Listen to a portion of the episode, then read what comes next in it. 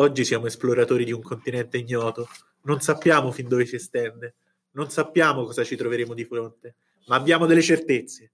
Il cammino è ancora lungo, il campo base è alle spalle, abbiamo lasciato lì le nostre paure, vogliamo andare avanti fino all'Eldorado.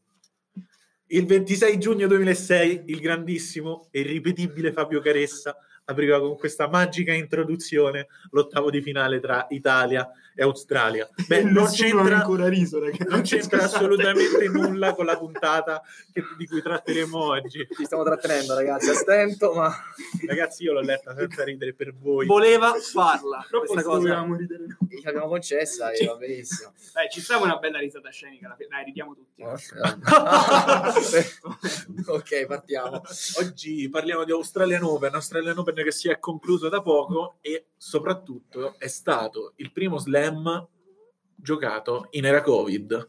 E questo ci ha ovviamente colpito perché è la prima volta dura- eh, dal 2020, da quando è scoppiata questa pandemia, che mh, si è riusciti a vedere dal vivo una eh, competizione sportiva.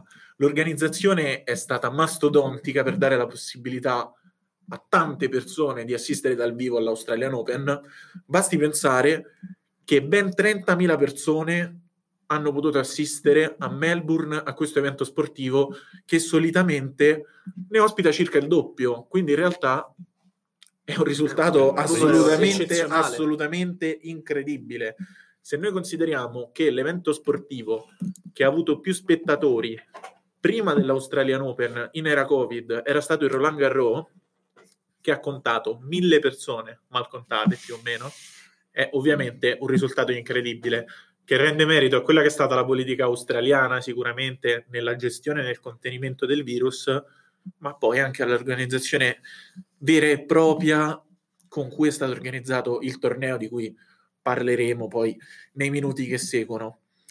A riguardo del fatto che ben 30.000 persone hanno potuto vedere gli Australian Open in prima persona, Martin Pacula o Pacula, scusate, ma con l'australiano che poi non è australiano, ma probabilmente indiano, non vado, non vado forte, che è il ministro dello sport, ha eh, sostanzialmente dichiarato che il pubblico degli Australian Open non è come quello degli anni precedenti, né la fruizione del torneo sarebbe stata quella degli, eh, degli anni precedenti, come è ovvio che sia. E Beh, tuttavia questo torneo sarà il torneo con più pubblico di qualsiasi altro avvenimento sportivo a partire dall'inizio della pandemia.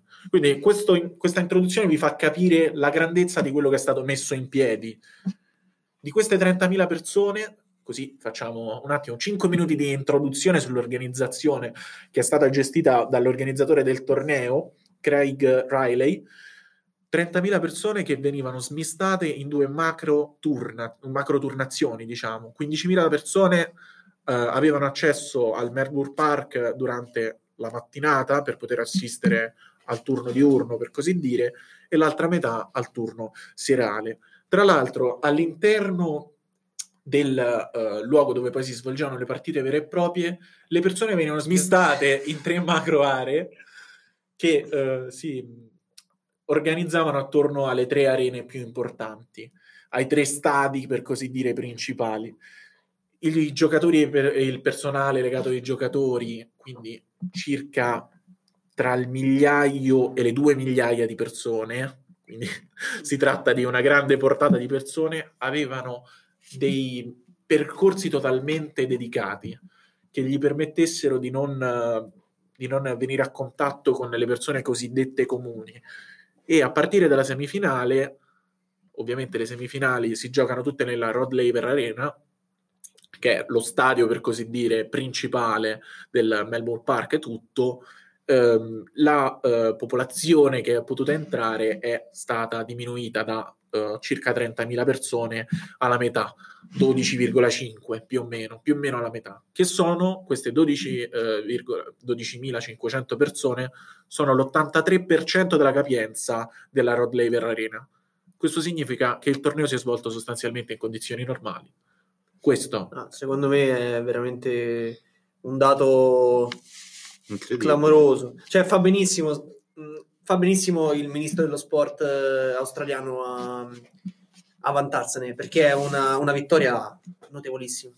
Cioè, in questo periodo di pandemia abbiamo imparato che cosa significhi lo sport a porte chiuse. Cioè, mi verrebbe quasi da dire si tratta di eh, una realtà quasi diversa, no? Cioè, il calcio a porte chiuse con cui siamo forse più familiari, no? Eh, cambia, cambia tantissimo, eh, è una grandissima vittoria e, e fa bene a fregiarsene. Ehm, l'organizzazione vincente, secondo me, strutturare ehm, il tutto come se fosse una grande bolla e lì secondo me ci hanno insegnato tantissimo le esperienze americane, soprattutto per quanto riguarda la NBA. Però in questo caso gli australiani sono riusciti ad includere nella bolla anche il personale non direttamente coinvolto nell'evento sportivo. Quindi non c'erano esclusivamente gli atleti, i tecnici e tutti, tu, tutto l'indotto solito, ma chiaramente anche il pubblico separato, come diceva Lorenzo, eh, da, dal resto. E questa, questa è stata una grande, un grande, anche un grande segno di speranza, secondo me perché comunque lo sport eh, ha bisogno di questo.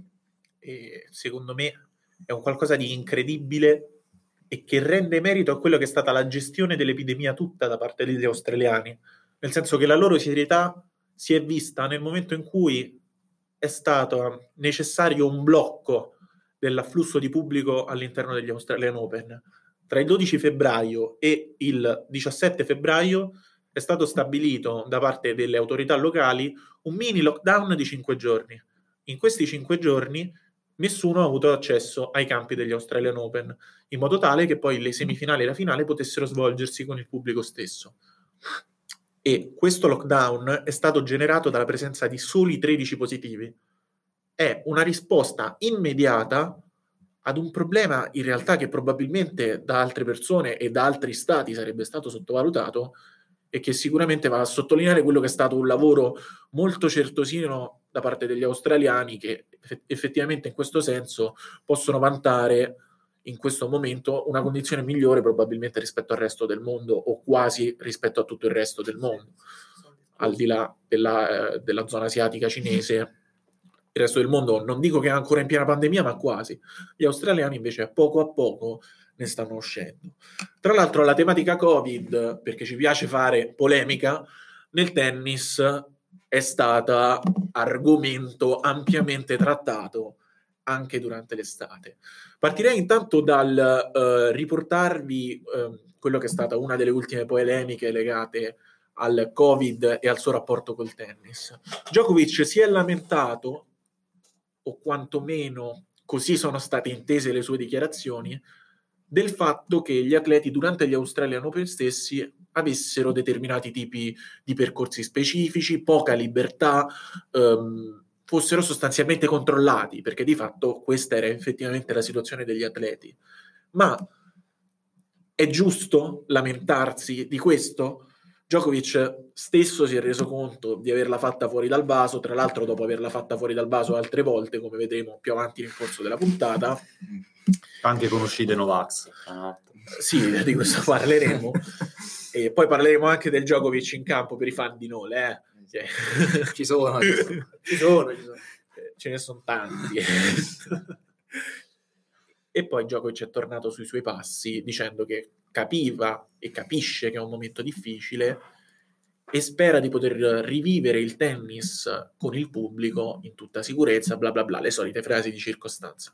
Però mi soffermerei su questo attacco, perché di attacco si è trattato o così è stato inteso dalla stampa, nei confronti dell'organizzazione che in realtà si è dimostrata, non dico perfetta, ma quasi perfetta. Beh, tra l'altro non è l'unico evento in cui gli australiani si dimostrano perfetti dal punto di vista dell'organizzazione, perché anche uh, per il campionato di calcio australiano ci sono i tifosi allo stadio, eh. ma senza mascherine, senza restrizioni, leggevo adesso.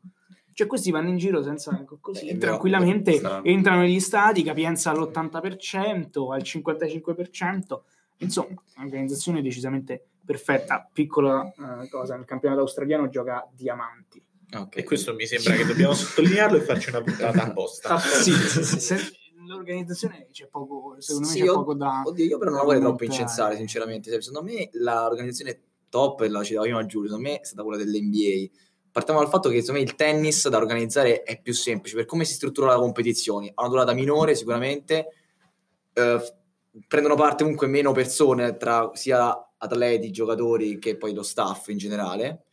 In più, secondo me, anche dal punto di vista di pubblico, infatti è un peccato, c'è una speranza sì per, per gli altri sport. Il tennis, secondo me, è quello che mh, a livello di gioco è quello che secondo me ne risente di meno della, della, man- della mancanza di pubblico. Perché durante gli scambi è uno sicuramente... sport che si può permettere di far entrare anche l'80% dei tifosi allo stadio perché Anche non è che 20%. fanno come, al, No, no, ma eh, co- come al- negli stadi di calcio insomma che vedi gente che si ammassa per, i gol eh, i cori eccetera Ah, questo sì. assolutamente, sì. Sicuramente non è tendenzialmente buona. gente che sta ferma e guarda il match No, no, ma dico anche proprio a livello di prestazioni, sentiamo molte volte i calciatori dire, eh, o comunque anche altri sport, anche i giocatori di basket, dire che comunque il pub senza pubblico è un'altra cosa. Insomma, a livello tennistico eh, si incide fino a un certo punto. E, mh, io vorrei, sulle parole di Djokovic, a volte un po' traseguolo, sinceramente, perché per un giocatore come lui veramente dovrebbe essere un modello. Cioè, comunque, questi tornei sono anche loro fonte di guadagno, quindi è nel loro le buone intenzioni che si realizzino in, in maniera perfetta. Non capisco il motivo di puntualizzare su comunque, poi alla fine si tratta di un mese, tre settimane comunque di, di, di competizione dover essere controllati dall'altro. Poi bene, Poi, pagati anche in maniera molto. polemico però secondo me la intendeva molto di più cioè, pure faccio paragoni col calcio ma tutti i calciatori non fanno altro che dire beh senza pubblico è diverso però secondo me la intendeva in questo modo era, voleva descrivere una situazione non Djokovic in sembrare realtà polemico. in questo poi senso polemico in non ha descritto una situazione, secondo secondo me, nel senso che lui si è proprio lamentato delle condizioni degli atleti, al di là del fatto che in campo ci fosse o non ci fosse il pubblico. Lui ha detto: Noi siamo trattati in un modo che in questo momento non mi va bene. E in un certo senso, tornando all'NBA per fare un piccolo, una piccola nota a margine, eh, intanto nella bolla NBA il pubblico non c'era e tuttora il pubblico a vedere le partite NBA non ci va, il che è un problema a livello economico incredibile. Ma anche in questo caso ci sono state delle lamentazioni. Però secondo me la questione è molto diversa. Djokovic è stato trattato in questa maniera, controllato, come dice lui, come sostiene lui, per un periodo di circa due settimane. In NBA questo Eh. periodo è stato molto più lungo, cioè i ragazzi dell'NBA port- eh, non, so- non hanno avuto la possibilità spesso di portarsi neanche i propri amici, ma solamente i propri familiari stretti e sono stati rinchiusi letteralmente in una bolla isolata a Orlando e sono stati lì per quelli che sono arrivati fino alle finali NBA per un mese e mezzo, due mesi circa, adesso vado a memoria, che obiettivamente è un tempo abbastanza lungo. Sì, sì. Tra l'altro alcuni non, eh, hanno avuto anche varie multe perché hanno portato gente dentro alla bolla. E però tornando al tennis, tornando al tennis, dicevamo del, del rapporto tra Covid e tennis, perché quest'estate Djokovic stesso insieme a suo fratello, io non sapevo che Djokovic avesse un fratello. il, il Djokovic sbagliato. Sì. esatto, il Djokovic è Si è sbagliato. fatto conoscere, diciamo, gli a piace anche modo. andare in tv, tra l'altro, a fare dei giochi. Ecco, pensa. quindi diciamo- Sappiatelo. No, ma quest'estate dicevi, Scoppa, hanno organizzato Hanno organizzato il cosiddetto Adria Tour, che è stato un tour di esibizione sì, in piena, in piena pandemia. Tra l'altro. Tra l'altro, tra l'altro eh, il tour che è stato ovviamente ampiamente criticato da parte dei maggiori giornali, non solo sportivi, da parte di tutte le più importanti nazioni europee, ha portato come risultato, visto che è stato sostanzialmente un evento sportivo senza alcun tipo di restrizione anti-Covid, anche se in realtà ehm, erano teoricamente mantenute le distanze. Provato, Ci han- diciamo che ci hanno provato in modo molto mascherina. scialbo e eh, blando, sì. diciamo non così. ci hanno veramente provato. Esatto, ha portato numerosi tennisti, tra i quali Zverev, Cilic, Cioric, Rulev, Dimitrov, Djokovic stesso e Tiem, quindi anche alcuni tra i nomi più in vista del circuito ATP, a eh, prendere il Covid. Ovviamente questo di per sé non vuol dire nulla, ma frasi che sono uscite all'interno di questo contesto, come in Serbia la corona è solo una gran buona bevanda, che è stata registrata effettivamente come frase, hanno lasciato un po' attoniti e allibiti tutti. Ma riferito a cosa la corona? Sono... Il corona, la corona, Sono i russi. Ah, No, io su Djokovic devo essere onesto. Eh, allora, eh, scopro subito le carte. Cioè, il, il fan, il mega fan di Djokovic sono io. E eh, su- sull'organizzazione dell'Adria Tour, cioè, io non, non- non non- vorrei neanche commentare, onestamente, perché, perché è incommentabile. Cioè, eh, ha palesemente sbagliato, eh, è stato ampiamente criticato, probabilmente sarebbe potuto essere ancora più criticato, perché poi comunque Sì, è sì, una mossa... assolutamente. Cioè, ehm, secondo me forse non è stato neanche sufficientemente criticato, diciamoci la verità, per- No, perché comunque è stata veramente un- un'uscita proprio senza senso e, e anche le dichiarazioni sono state gravemente inopportune. Ehm, su invece ehm, le dichiarazioni che ha rilasciato in merito al trattamento degli atleti in era Covid, eh, questo forse me lo spiego, cioè riesco a trovare una, un senso. un- un senso. Perché Djokovic non è uno sportivo qualsiasi, ma è un tennista. E i tennisti, come sappiamo, sono, eh, hanno diciamo un, un sistema nervoso molto sé. Diciamo particolare. sé. tutte, vu- vuoi dire che sono tutte prime donne? Sono tutte prime donne, ma soprattutto hanno delle fissazioni incredibili. Sono dei... cioè, hanno veramente... Io mi rifaccio sempre, ad esempio, all'autobiografia di... Ah, La bravissimo. Cioè, immaginiamoci, immaginiamoci Agassi in questo momento. Eh, il protocollo Covid prevede la sanificazione della borsa e Agassi non permetteva a nessuno di toccare la propria toccare borsa. la borsa, Cioè, eh. Questo significa per un tennista in qualche modo violare il proprio spazio mentale. I tennisti devono essere psicofisicamente perfetti. Djokovic, il motivo per cui Djokovic è Djokovic, attualmente indiscutibilmente il miglior tennista del mondo, è perché C'è qualcuno che ha qualcosa da ridire? è semplicemente Ah, in questo, momento, in questo momento mi sembra fattuale. No, In cioè, questo non- non- non da vabbè, dire, dai, no. sì. però comunque, diciamo, vogliamo dire tra i, tra i migliori tennisti del mondo, diciamolo, in ogni caso Djokovic è psicofisicamente perfetto, Mentalmente occupa uno, sì, uno certo. spazio psicofisico per lui eh, ottimale. Questo viola un po' la sua, il suo spazio psicofisico e quindi è infastidito, quindi rilascia una dichiarazione secondo me priva di senso perché poi lui è uno sportivo, guadagna benissimo, mh, cioè, no? in barba invece a tutto l'indotto che sta veramente con l'acqua alla gola, quindi secondo me è molto fuori luogo come, Lo ha ammesso lui come stesso, uscita, questo è, è- è però da dire che lo ha ammesso lui Beh, stesso vorrei e ha fatto marcia indietro su questo. Quindi non c'è dubbio che comunque Djokovic abbia anche capito che forse determinate cose erano fuori luogo. Beh, però, Però- comunque l'ha fatto. Beh, io comunque Ci sono vorrei- stati- cioè, eh, eh, hai detto bene, Giulio, è sempre uno sportivo. Non, non- non mi risulta che gli sportivi mediamente abbiano tutta questa istruzione, quindi ci può stare che, che rilasci, come dire, dichiarazioni prive di, di un senso compiuto. Diciamo insomma. che Poi i tennisti mediamente sono un po' più Quest'ottica è il altri, tennis fa però- eccezione perché il tennis resta uno Cioè. sport d'elite. Djokovic magari è l'eccezione che conferma la regola in questo senso e sicuramente lo è.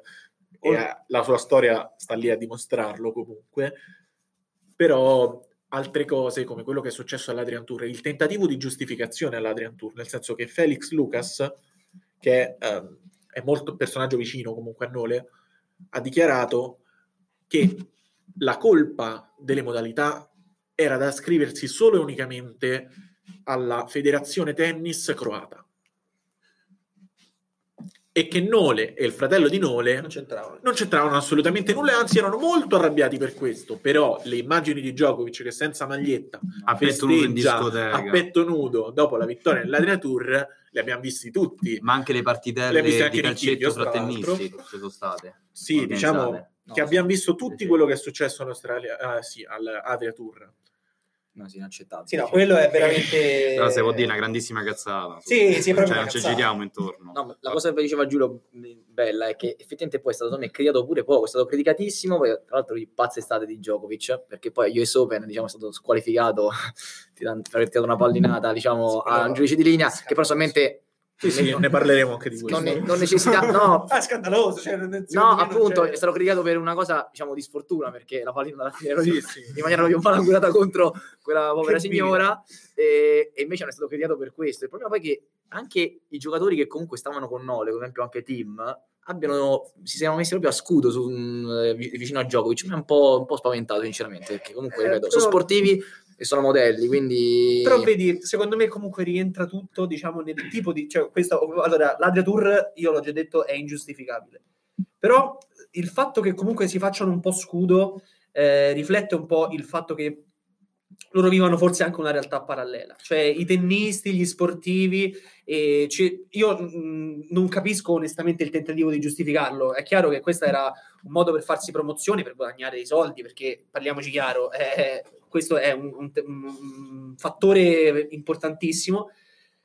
però eh, onestamente Tim eh, ha fatto la stessa figura che ha fatto Djokovic grosso Sì, appunto grosso modo sì. c'hanno tutti la colpa. Eh, sì, sì. Ragazzi, però teniamo conto che l'ATP, il circuito ATP, è sempre molto attento allo stile e a quello che sono i tennisti dentro il campo e fuori dal campo, perché sono tennisti. perché sono tennisti. Quindi se l'ATP fa esposti ufficiali contro Nick Kyrgios perché insulta gli avversari in campo, E fa bene. a me sì. sembra ridicolo che l'ATP, e fa bene tra l'altro, sì, l'ATP non prenda posizione contro Nole per una situazione del genere, perché il silenzio del circuito è stato un qualcosa che io sinceramente non ho tollerato minimamente ed è stata l'ennesima dimostrazione che nel circuito tennistico si fanno figli e figliastri. Questo non faccio alcun riferimento a Kyrgios in questo senso, che è un altro tennista che fa solo che bene al tennis e all'ATP, Ecco. ma al fatto che verso alcuni giocatori, tra i quali c'è Nole, ma ce ne sono anche altri, si ha un occhio di riguardo che è decisamente diverso. Poi comunque questo rapporto tra Covid e tennis è particolare perché anche a Roland Garros sono successe cose strane che hanno coinvolto Alex Zverev, altro nome tra l'altro tra i principali del, tircu- del circuito ATP, no? Il quale dopo aver perso da Yannick Sinner, tra l'altro grande Yannick, ha dichiarato io in campo mi sentivo male, penso di avere la febbre. Sì. Dicendo, ma no, state tranquilli, non è Covid. Mi ha chiesto, Però ma febbre- Alex, il tampone l'hai fatto? No, no, lo faccio dopo la partita.